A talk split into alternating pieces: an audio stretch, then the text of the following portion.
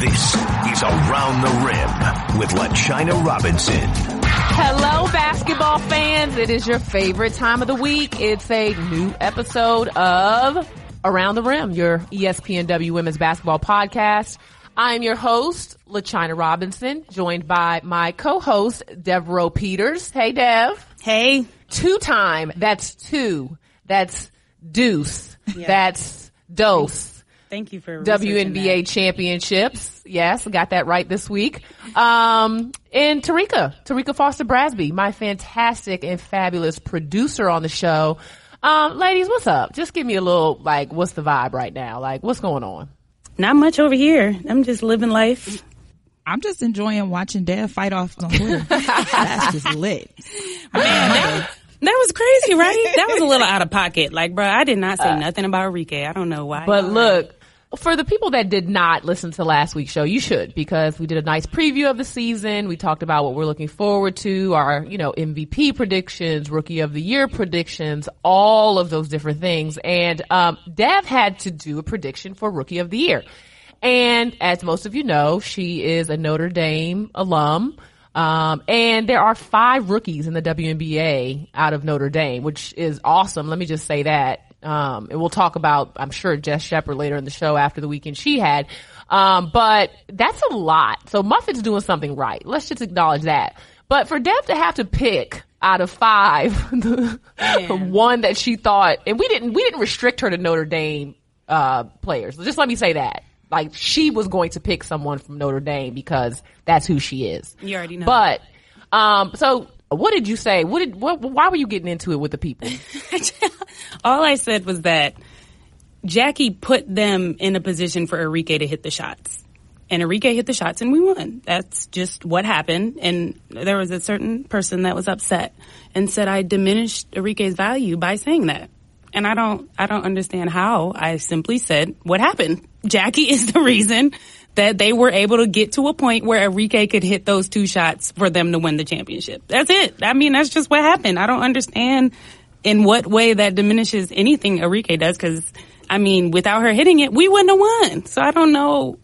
I don't have no idea what the purpose was, but I'm definitely going to say that I'm not one of these like participation trophy people. You know, like if we have to get a clear cut rookie of the year and I'm going to tell you why I picked them, like, don't get upset. If you want to give Arike the rookie year, that's fine. Tweet her. I don't, I don't understand. I love it. Well, I actually said that, um, I, I said, Tarika, make sure you check with Dev before we send this out, right? Because like we're not trying to offend people and we're definitely not trying to have the Irish in your mentions. Like that just doesn't feel right.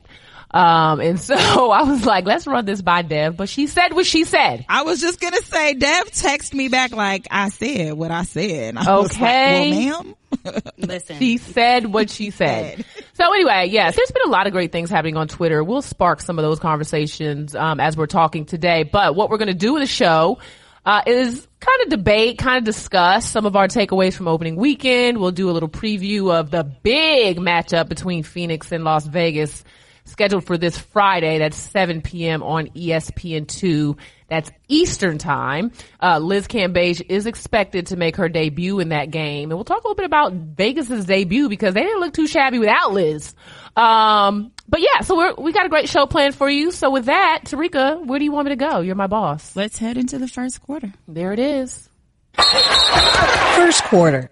All right. So as LaChina mentioned, we made it through opening weekend for the WNBA and it was really literally one for the books because according to um, ESPN and Nielsen, the, the actual game that aired as the game of the week, the Mercury and the Storm, um, it was actually the highest rated WNBA opening game on an ESPN network since 2012, which was up 25% from last year. Now, if you recall, last year's opening game was LA and Minnesota as far as opening on a national platform. And you kind of expect LA and Minnesota to have high numbers because they're two teams that have very very large fan bases.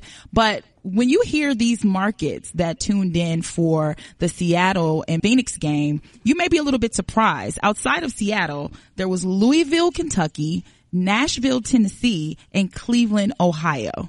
Surprised the heck out of me. So before we get into the actual games themselves, I just kind of want to get your take, um, and we'll start with you, LaChina, on what do you think these numbers say about the growth of our game, even just over from last year until this year? The first thing immediately that, that stood out to me was that people knew that the season was starting. That's been a point of frustration for me in the past is, and we still can do better. We still can do more, but I felt like there was some good energy, some, you know, good marketing and little things here and there that reminded fans that WNBA season is getting ready to start, right? And so they're tuning in for that first game which we're usually a month in for some people to be like, oh, WNBA season started. I'm like, would you please? So the fact that they knew the season was starting is important and significant for all of us that are constantly trying to promote the league. You know, obviously for ESPN, for people to say, okay, well, this game was good. Let me check the rest of the schedule, which hopefully will help the rest of the ratings. But it just really set the tone. And, you know, the other thing about the production, like uh, people don't even understand the ESPN crew, like that I am just blessed. I don't even know how I got this opportunity. Like it just doesn't even make sense on per, on paper. But like our coordinating producer Rodney Vaughn, um, Ian Gruka is one of our producers. You know, obviously you heard Rebecca and and Holly and Ryan, who are a fantastic crew. Um, and then, you know, there's audio, there's all the people behind the scenes that do stuff. And, you know, Kara and Pam will do games later on the season. Everyone loves the WNBA that works on this. So like the elements and making sure, you know, there's so much detail that goes into, and I'm going to brag on my colleagues because they deserve it.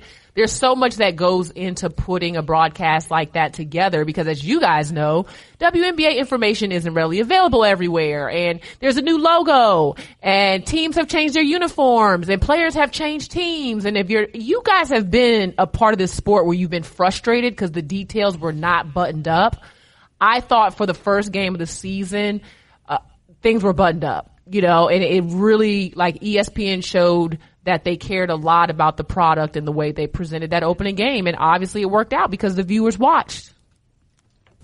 So, I'm, go ahead, go ahead. I was just going to say, I definitely agree. Um, our promotion and marketing was on a different level this year, especially on Twitter. Um, and I think that we were getting eyes and ears from different areas because, you know, like we had a lot of people, different um, influencers involved, NBA players. It was, it's a lot going on for the W right now as far as marketing and promotion. And this is definitely one of the biggest arguments I have with people when they talk about nobody wants to see the WNBA. I'm like, because a lot of people don't even know we have one. so okay. they don't even know if they want Get to see it because it. we don't, they don't know about it. And so, um, I think we just had a push this year that was unlike any other as far as marketing and getting it out there outside of just the women's basketball fans we already have. And I thought that was in direct relation to those numbers. It's like, surprise, surprise, when you market, you get people to watch. Shocker. no, you're is. correct. And aside from national TV, I'm glad you mentioned Twitter because they've committed to airing 20 WNBA games this season. So just another avenue, as you mentioned, that fans can take to watch. And again, you also mentioned like Kobe was out, Kelly Oubre was out, uh, Karl-Anthony Towns was out. So the support is definitely huge. Um, one of the games that was aired on Twitter this weekend was the Connecticut Sun game against the uh, Washington Mystic.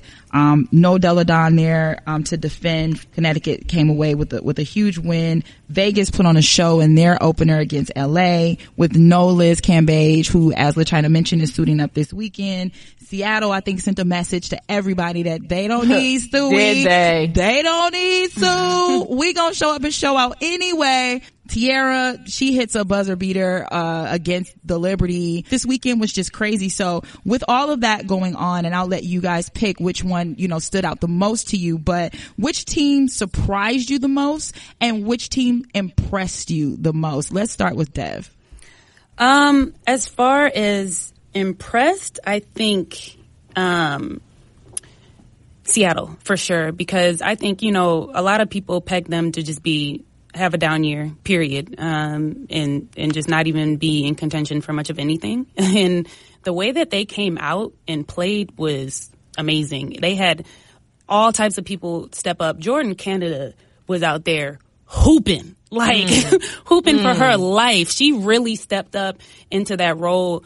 Um, of replacing Sue and and was on it. And I, I was truly impressed by her um, in particular and the way she's able to handle us. The point guard position is hard. That's the hardest position in the game.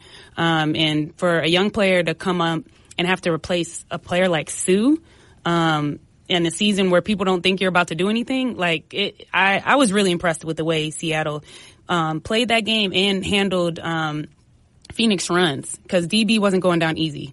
so I just that was a I thought it was a really entertaining game um, all around. But surprised, I think I I'll say surprised was definitely Indiana. That last second shot was that was crazy coming from a rookie. that's that's a lot. And so I I mean I thought that was a great game. Um, I definitely thought New York would be able to pull that one out. So, yeah, that was definitely the surprise for me, su- surprise team for me. But overall, there were a whole bunch of good games this weekend. Dev, I'm going to be honest. My surprise was not a good surprise. My surprise was what in the world was wrong with Phoenix? I mean, taking no credit away from Seattle, right? Because like you said, lo and behold, goodness, Natasha Howard, 21 points. Jewell Lloyd got it going in the second half, had 17. Jordan Canada, I mean, like you definitely had some brilliant moments. I mean, they, I, I was blown away by them as well. But I'm more surprised that Phoenix was not better. I mean, they scored nine points in the second quarter. You have DeWanda Bonner, who's an MVP candidate. Brittney Griner, who's an MVP candidate. Essence Carson is a WNBA champion.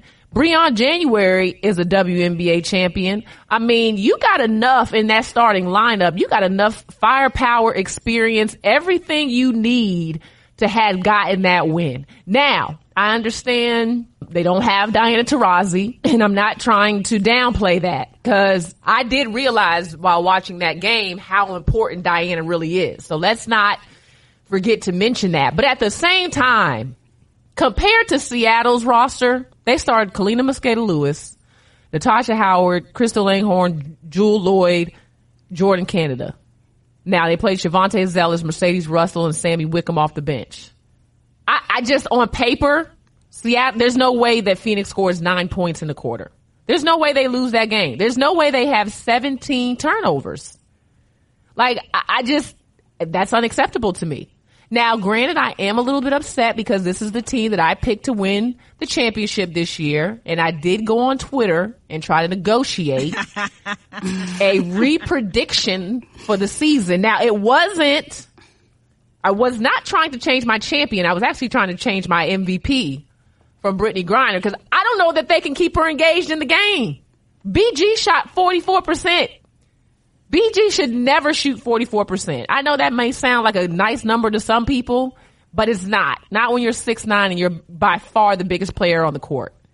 Diana does such a good job of keeping her engaged, involved, and using her pick and roll situations. Now it's just the first game, and I get it. So I'm gonna give Phoenix a little time to get themselves together, but they were by far the biggest disappointing surprise for me of first weekend. Now, impressive. The Las Vegas Aces. What? What? I mean, I already told you that, so. What?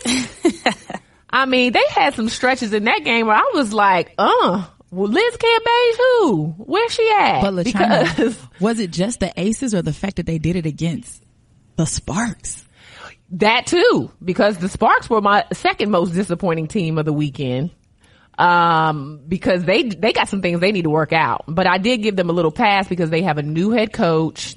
Clearly they're trying to find their way, but they just don't have enough people to initiate and facilitate offense. I mean, their, their guards, Tierra Ruffin Pruitt, Beard, um, Riquna Williams, Alexis Jones, that group, they're going to have to manufacture more offense this season. There just isn't even an option because this is a big LA Sparks team.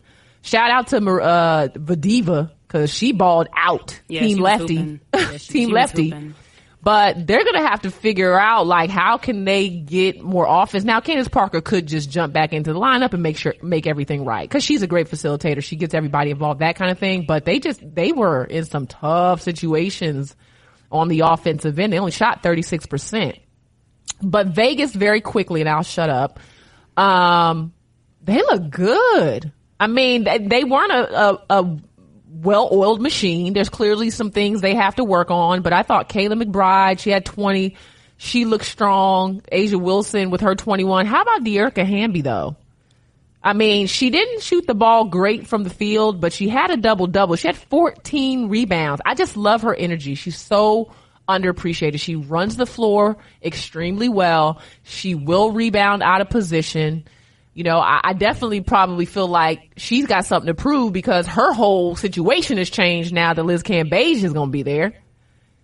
Uh, but I thought everyone that got into the game really contributed in a positive way. And even though they didn't, again, they didn't shoot the ball particularly well, they were getting good shots. I thought they competed on the defensive end. I just, they look really good. And Jackie Young had a stretch in the third quarter. Woo! I think she scored all eight of her points in third quarter. Like she just kind of started looking smooth, like we know her to look. Um, so I'm to give a heads up to Bill Laimbeer and Company for my, uh, the most impressive performance for me? For me, the, the biggest surprise of the weekend, uh, not necessarily a team, but a person. And it actually became a hot topic on Twitter. And that was the news that Megan Gustafson was cut from the Dallas Wings' roster. She was the 17th overall pick in this year's draft. And I mean, literally won every award you can think of in women's college basketball. Naismith Player of the Year, ESPNW Player of the Year, AP Player of the Year.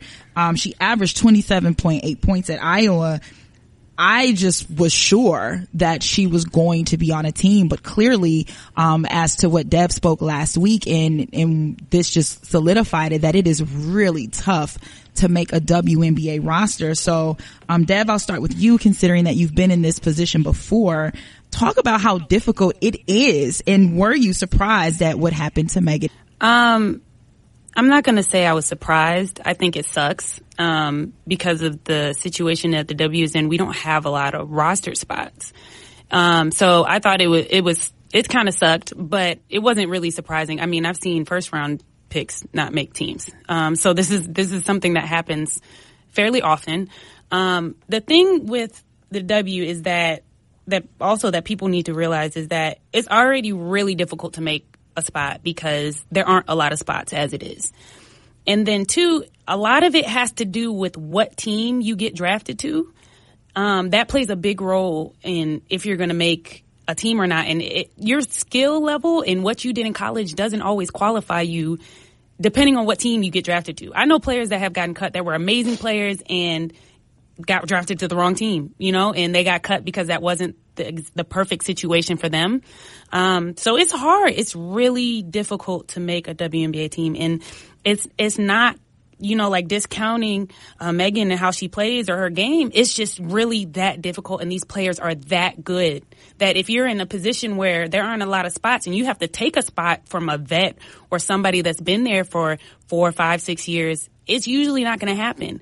And so, I mean, I mean, for her, it's it's not the end of the world. Like there's always going to be opportunities for her to come back. Um, I think you know, like she'll be a great overseas player. Go make your money, girl, and come back ready. You know, but there'll always be those opportunities. But it's really difficult to make a team, and I think that a lot of times people watch, you know, the W and a lot of these players make it look easy. they make stuff look nice and it looks it looks real easy and it's not. And that transition, right. you know, like that transition into from college from college to the W, it's a lot. Cutting them six seconds off, it's a lot. The game is a lot faster. You you have to get to stuff quicker. You got to be smarter. You know, like we're not in the position anymore where in college you could play a team and not have your great a great game and still win by twenty. You can't do that in the W because all these players were all, all, Americans. All of them were top of college players. They were all killing and doing the same stuff you were doing. So it's like you got to find your niche and find out where you fit in and how you can fit in and make this spot. But it's it's hard. It's I don't I don't know what else to tell y'all. It's really really difficult. And I think this was a wake up call for people like oh, like these players are are really good players and not anybody can just make it into this league. I don't know that we've ever had a national player of the year cut. I mean, I, I don't know that that's ever happened. It's a good, a good question, you know, that I would throw out there to anybody listening to the podcast. But, um, it's interesting. I was reading a quote, um, it, in The Athletic, which if our listeners, um, haven't caught on. There's a lot more outlets that are writing, talking about, doing video shows, all that stuff about women's basketball. But anyway, about WNBA this summer, as Dev talked about earlier. But, um, I I read this quote from Diana Taurasi. She was talking about Brianna Turner and how much she had grown as a player during camp, and she said the WNBA is like a, a different sport from college basketball. Pretty much, that's what she said. It's not the exact quote, but she's absolutely right in that. I mean, terminology, schemes, Dev, like you said, everything is so different. Now, Megan doesn't have to wait till she goes overseas to make her money because she's getting ready to play in this the tournament Mm-hmm. where I guess there's a two million dollar winner takes all, and she's going to be playing for uh, the Iowa United, I believe. Yeah, Iowa United. So team. this is a very unique situation. My question is, can she still get picked up if a WNBA play- team wants her? I was surprised she didn't get picked up right away. Here's my thing about Megan Gustafson. I became a huge fan of hers after watching her in person. I became a huge fan of hers the more the teams tried to um, game plan for her and were unsuccessful in doing anything with her on the college level. I thought she was taller than six three. I stood next to her at an event in November when we were over in Bahamas and I was like, oh, this girl's, I'm six four. She's taller than me. I thought she was like six five. Rebecca says that she's six three. She stood next to her. But there's a big difference between six three and six five because it affects what position you could play. And when you're undersized and six three would be undersized at the five, you really need to play the four. The four in the WNBA is arguably the hardest position to play because most teams run their offense through the four position and you got to be able to do a lot of things at the four. when I was in college, all you had to do was be able to hit a high post shot and you could play the four. Okay. now, I mean, look at some of the best players in our, in the league. I mean, Stewie, Delle Donne, Candace Parker. This is the four spot we're talking about, people. So the versatility that's required there is is is challenging. And six three has now become very, very small at the five. I mean, I Kalani Brown is six seven, and her first shot in the WNBA the other night against Vegas got blocked. I don't know how many times that probably happened to her in college, but I would say very few. Six seven and got blocked. So the league is getting bigger. Six nine, six seven, six seven, six eight. And it has nothing to do with Megan at all. I think she's so talented. I believe she's going to find her way onto a WNBA roster because she's one of the hardest working players, so determined, very skilled. She's going to figure it out. And Dev, you know, a lot of players go overseas and they get better. They get more versatile, like you mentioned, and you know, they, they become better players. But I just think it's, it's very hard because the league is so talented. It's not about Megan, it's about everyone else. And when you're a tweener, it's even harder because if you're not a three or you're not a four or you're not a five, you're kind of in between all of them. You got to be really good at one of them because there's five positions on the floor and you got to fit into one. So that's my take. But I agree with Dev that it also needed to be the right fix. I just hope the girl gets a chance to play in the league. I agree. I think she does too. Also, you know, playing the four too now, like a lot of these fours have to guard threes. Like when you have a team like, you know, LA where Nneka will be like the four sometimes, but they want her guarding the three instead of Candace. If Candace is at three and they go big, like sometimes you got to be able to guard too. I know I, in Minnesota, there were times I had to guard the three as the 4 So, mm-hmm. Or the five. so it's tough. It's definitely tough. Woo! Listen, Hey, I wanted to ask y'all about this too. I thought this was so funny. Dave, you could appreciate this. I heard Rebecca say on the broadcast, uh, I was watching, she said, Brittney Griner tagged somebody shot. I think it was Crystal Langhorns real bad. And Crystal came up fixing her hair. Rebecca said, that's when you know you got a good block when the girl gets up and she got to fix her ponytail. but y'all know that's true though. When you fixing your hair coming up after you got your shot blocked, something just went down. Okay, I'm sorry, T. Go ahead. You My know bad. what? With that, we're going into the second quarter. Second quarter, inside the huddle.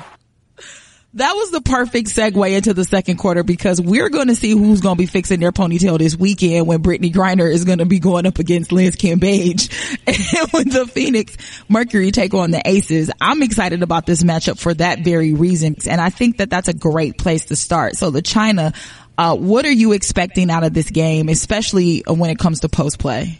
I mean, I'm just anxious to see how Liz Cambage fits in with Vegas. You know, I mean, it's going to be hard for Las Vegas to win in Phoenix. As much trash as I just talked about them earlier in the show, when you play in front of the X Factor, that's a whole nother ball game. It doesn't matter who's on the floor. Their home court advantage is, is pretty nice, which by the way, we saw some great crowds out there this weekend. Vegas fans were out.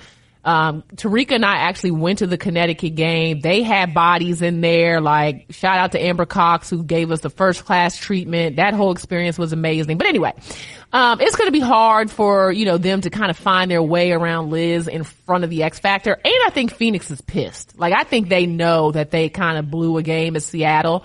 Um, so more than anything, yeah, I want to see how BG responds. And, and we've seen Brittney Griner play play against Liz Cambage. Like this won't be our first time, but um, just what Bill Laimbeer does with his lineups and rotations with Liz now on the floor. I'm just looking forward to see how all that works out. Yeah, I I I know firsthand that Phoenix is a hard place to play in. It's it's definitely hard, but you know, I you know Vegas is my team. So, I feel like they'll be fine. I think they'll be just all right because Cambage is coming back. She is excited. They were killing without her, which I want to just note that I had picked Vegas before she had even got traded there. So I just want to throw that out there now. I think I that's had her already, second time saying that. I just want to say it again. Did she not say that last week on the show? Okay. Because I thought. I'm going to Okay. say it every week Go ahead. so y'all understand that what it was. Cause, you know, it's just only going to get better with Liz. Like she's, I feel like she has had a rough time. We saw her frustration with wanting to get out of Dallas. And I feel like now she's going to be wanting to go ham to prove her point that she was ready to go. And now she going to come out trying to kill. I, and especially against BG, that's like, that's a tough matchup right there. Like, I feel like that game is going to be so much fun because both of them are super com- competitive. You know, Liz is ready to come up and show out. And like you said, I'm sure BG is not happy with the way last game went. Really, the whole team, I'm sure, is not happy. But the way Vegas was playing, everybody contributed. There was no drop off at any point with any sub that came in. Everybody came in and was doing their part and playing their role extremely well. And um, with last game, you know, I think Phoenix just had an off day. Um, it was completely outside of themselves. Like that's, that's something that never happens. But they're scoring team. But I mean, I thought the way Vegas was even playing defense, I, I just think that they're going to be able to pull it out. I think it'll be a really difficult game. Um, but I think they're ready. Are They're ready for this pressure. Well, I'll say this. Phoenix needs Sancho. Apparently she's available. They did not have her. They did not have Camille Little. Um, they need those players to be healthy and ready to go. And I'm anxious to see how much Sancho plays. But if I had to bring it down to one key to the game, can Vegas stop DeWanda Bonner? Because she's just, she's just in the zone. Okay. She doesn't care. She's balling. She's, she knows there's no Diana. She's got to set the tone and that's just what it's going to be. And so, it, will anybody from Vegas step up? They've got you know plenty of big guards and defenders, but nobody is like DeWanda Bonner. Nobody. So that matchup will be interesting. I, th- I feel like they have to stop everybody else. DB can't beat them by herself. So even if she goes off, they have to stop everybody else. We'll see. We will see. And just to give a little numerical context to this game, uh, last season, when the Mercury and the Aces faced off head to head, the Mercury did take three of their four meetings.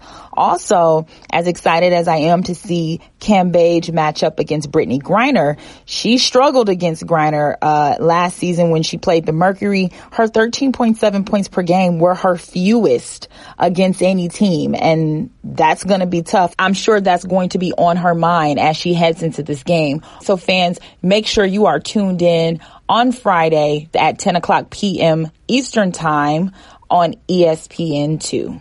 Stay right where you are because when we come back from halftime, we're going to have more from LaChina and Dev talking about our rookies, they showed up and showed out this weekend. And so we're going to find out which one do our hosts think shined the brightest? Is it Teaira McCowan? Is it Napheesa Collier? Is it Jackie Young? Was it Arike Ogunbowale? Who's it going to be? We don't know, but stay tuned. Third quarter. Scouting report. All right, fans, we're back and it was go time for some rookies in our opening weekend. So we wanted to make sure that on this podcast, we took a couple of moments to highlight um, those who basically came out the gate swinging this weekend took advantage of some opportunities to play and really shine. Napheesa Collier, who scored 27 points in her league debut, most ever for a rookie. Teaira McCowan hits a game winner. Arike Ogunbowale scoring 12 in her debut for Dallas, and she was the only starter to score in double figures. How about that? Jackie Young, as we talked about earlier, she had eight points for the Aces, but she was four for four, scored every time she uh, attempted, and, and I think that's super huge for that team. So LaChina, we'll start with you. Uh, who was the rookie that stood out the most to you this weekend? Well, because I, I kind of have an idea of where Dev is going, but I would have to say Teaira McCowan because if you watch that game winner at New York, we were all excited about the season kicking off and this was, you know, it, it was the moment. But Pokey Chatman drew up a great play, gives the ball to Candice Dupree, who, if I, I mean, especially on that team, but just because of Candice's ability to stay calm and poised in all kinds of situations, I'm trying to get the ball in her hands. So she makes a play, dumps it to Teaira McCowan, and that girl got some hands. It was not an easy pass to catch by any stretch of the imagination. And she's a rookie, catches it, has the wherewithal to get it up and score it in the waning moments of that game. I, I just thought it was huge and I appreciate that level of composure. She's a, she's a Mississippi State girl, so Vic Schaefer has put her through the fire and, you know, she knows how to show up in big moments. You know about all the Final Four appearances. So to me, that was huge. But I think more than anything this weekend, and I, I mentioned early in the show, Jackie Young, that third quarter she had, I have to go back to her because she's my pick for rookie of the year, and I've got to make sure she looks as confident and as smooth as poised as I think she needs to to accomplish our goal. but um, she looks good. But I, I, just think overall, the, the, the youth movement is real. Like these rookies are not out here waiting for anyone to give them anything. Like they are ready for their opportunity. So I, I appreciated that, um, across the board, but I, I would definitely have to give my award to Teaira McCowan.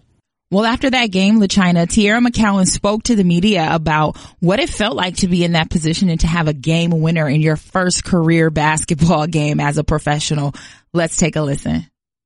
Teaira, you finished with 11 points, six rebounds. Can you talk about your first game with WNBA? Um, it's pretty physical out there, you know, going up against Ozzy and Charles. So I just had to just go in there. I told myself, dominate, you know, don't take no, any positions off. Just go out there and just go hard the whole time you're out there.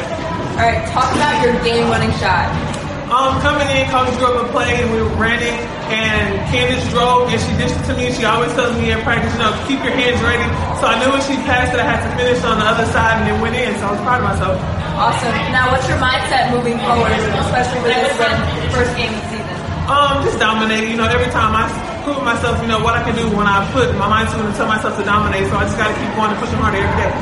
All right, now, so Dev, let's hear from you. Which rookie shined the most to you this weekend? Yeah, so Napheesa Collier was amazing. Like she did not get the memo that this was her rookie season at all. She had 27 points and especially in a game where I honestly felt that Minnesota was very sloppy. They had 20 turnovers, 11 in the first half, I believe. And, um, they really had a day where they were trying to, you could tell they were trying to figure it out. Um, and against a Chicago team that is also trying to figure out, they were able to get away with a lot of those. But Collier throughout the game was able to maintain her poise in a way that not many rookies can come in and do, especially in like the first game. You know, you have nerves, you know, you're excited, you're nervous. Um, and a game like that where, you know, people around you that may have been there are a little bit more sloppy, she was able to hold her own and she just had an amazing game. I was extremely impressed. I I felt like she was going to have a g- good game, but that just blew me out of the water. I'm looking forward to watching her moving forward. She definitely was somebody that I felt was ready for the league, but I mean, I, I really had no words watching that game. she just had an amazing night and I was just extremely impressed with how she played. Dev, now, if I'm not mistaken, she's playing the three, correct? Now, and she did not in, like people were wondering if she was going to be able to make that transition. I know Cheryl Reeve has been working with her on that. Do you think she's ready for the three spot? I think um, with the way that Minnesota runs their offense, a lot of stuff is interchangeable, and they usually have bigger guards, so they do a lot of posting up. She got a lot into the in the post a lot, um, and I where she was clearly comfortable, um, and so I th- I don't think it's as hard a transition in that system, um, just because Reeve has been she's had these bigger guards for a while now, and that's something that they they do is they post up their guards quite a bit. Simone posts up quite a bit. Mai was always posting up, um, so I think in that system, she'll be fine moving to that position. I think defensively is always the harder part when you're moving from a four like to a 3 Um, that's always the more difficult um, adjustment because you can always make a way to put them in in positions and, and um, where they're comfortable doing things that they do. And she can shoot, um, she can post up, and so she Reeve is very smart. You know, she's going to get her in the positions where um, she's going to be able to score. But I think the hardest tr- um, transition will be defensively is having to then guard players that have been playing in the three and having to go out um, outside on the three point line. That's probably going to be the biggest jump. Yeah, that's a really good point because it's hard. The three is quick, and if anything, she's still, I think, growing and maturing in is just the foot speed aspect, which a lot of rookies do because of the speed of the WNBA. Um, but I, I'm I'm interested to see what she'll do, and especially like you said, for her to co- shine through on a night where maybe things weren't going great for Minnesota. Obviously, they've got some injuries. They're the most intriguing team, I think, for everyone because of the pieces. But I do want to say before we move on to Rika that we give a lot of post players love on the show. There were some guards that showed out this weekend. Erica Wheeler showed out. Okay. She went off. So shout out to Erica Wheeler, um, who combined actually in the two games she's played in has averaged, well, had 42 points. So she's averaging about 21 points per game, but just one of those players has moved from team to team to team to team to team. And it's so good to see her really uh, reach her value in the league and for people to to start to appreciate her. So I did want to give her some love and, and also the, backcourt for the Aces. I mean, I, I, I really like Sydney Colson off the bench. I thought Kelsey Plum, even though she got a little foul trouble, you know, she's, she's showing some growth. We talked about Jordin Canada. But anyway, everybody always says I don't give the guards no love. So there you go. I gave you a little bit. Don't ask me for nothing. That's all y'all getting. Period. be- before we head out of this third quarter, I did want to mention really quickly that the weekly power rankings are out. Um, they usually come out on Tuesday on WNBA.com. And just really quickly, um, just to give you a look at where the, the top five teams that they've ranked, um, for this coming week, or at least coming off of week one. Um, you have the Aces at number one. They ranked Connecticut Sun at two, the Washington Mystics at three, the LA Sparks at four, and the Phoenix Mercury at five. So if you want to delve into that a little bit more, you can head over to WNBA.com and check out the rankings for week one. Yeah, it's too early. We're gonna give y'all some time to get yourself together. We ain't gonna comment on that right now. Yep, we gonna wait. We gonna wait. We gonna wait. All right, y'all. Fourth quarter. Fourth quarter. Out of bounds. All right, fans. So earlier in the show, we had Dev and LaChina talk about what was the most impressive teams and the most surprised teams that they've seen over the weekend. But we wanted to give you guys an opportunity to weigh in as well. So we put a poll on Twitter, which impressed you the most over the opening weekend. And the choices were Seattle's win over Phoenix, the Aces dominance, McCowan's game winner, or Collier's 27 points. And drum roll, Y'all hear my little fake drum roll? um, the Aces dominance is actually what the fans decided was the most impressive over the opening weekend with 43% with Collier's 27 points coming in second and Seattle and McCowan both tied at 10%. So the fans, um, they agreed. They agreed with you guys. I mean, if you guys would have just listened to us, me, listen to Shea Serrano as much as he talks about Vegas on on uh, Twitter, y'all would have been fine. You would have understood, and it wouldn't be such a shock because we already knew what was coming. We we did kind of already know. I mean, everybody. I I honestly didn't pick um, the Aces to be the the WNBA favorite for the champion. I went with um, the LA Sparks. I have a soft spot to see Chiney and Nneka play together, and I just feel like when they get the chemistry going, that it's going to be great. And LA shouldn't just be kind of thrown to the wayside. But you guys are right. New coach, new um, a lot of things going on in, in LA right now that's going to make it a little different for them than it had been in the past. But I'm holding on hope. I just want to be different. I just want to be the outcast. Uh, apparently, look, I'm trying to be the winner. That's okay. what I'm trying to do. Okay, trying to be the winner. Speaking of winners as we are in our out of bounds segment and we're just going to step off of women's basketball for all of one second. I know it's the end of the world, guys, but the NBA finals are starting this week and contrary to popular belief, it is not the Milwaukee Bucks. It is the Toronto Raptors that are going to be facing off against the Golden State Warriors. Dev, are you on this train that the Warriors are unbeatable and they pretty much should just go ahead and give them the trophy now? Or do you, are you saying there's a chance? Um, yeah, I'm giving this to uh, Golden State. I I don't even think I'm going to give Toronto one game because I feel like Kawhi has been playing that good that he could get them to one game, but I'm saying Golden State in five. Dang! Golden State in five. Okay, I am going to, God, I'm going to hate this later. I'm going to say Toronto in seven. Mm-mm, it's not going to go that far. And I'm only saying Toronto in seven because this is the first time that I can remember that the Warriors are going to be starting off on the road. So they got home court advantage and they don't have KD. And, um, I don't know. I just feel like Toronto's to ride this train and I'm I'm just gonna go. I'm just gonna do it. I'm gonna do it to be different. I'm I'm probably gonna eat this later, but you that's are. all right. I'm, they I'm haven't had KD.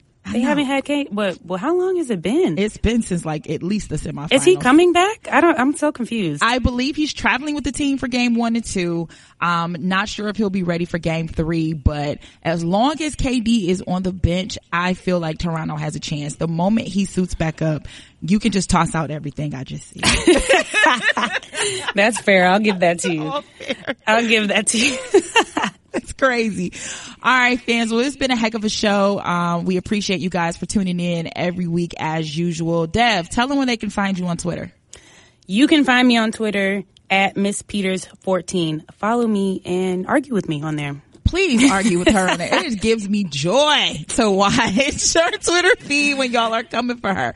Um, you can follow LaChina at LaChina Robinson. I'm at She Knows Sports underscore. You can also follow Around the Rim at Around the Rim Pod or send us an email at Around the Rim Podcast at gmail.com. We love to see what you guys are wanting to hear from us, see from us, your thoughts on the show, any ideas you have. We are with it. And of course, please be sure to listen, rate, and subscribe to the show wherever wherever you get your podcast. If it's Apple, if it's Android, you can hear us on Spotify, tune in, whatever. We don't care. Leave a review. Please make sure it's a nice one. If it's a mean one, I'm going to delete it. And, um, that's it for this week's show.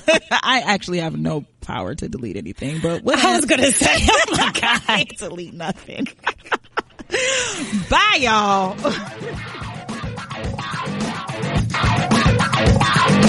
Thank you for listening to Around the Rim. Check out more podcasts from ESPN on the ESPN app.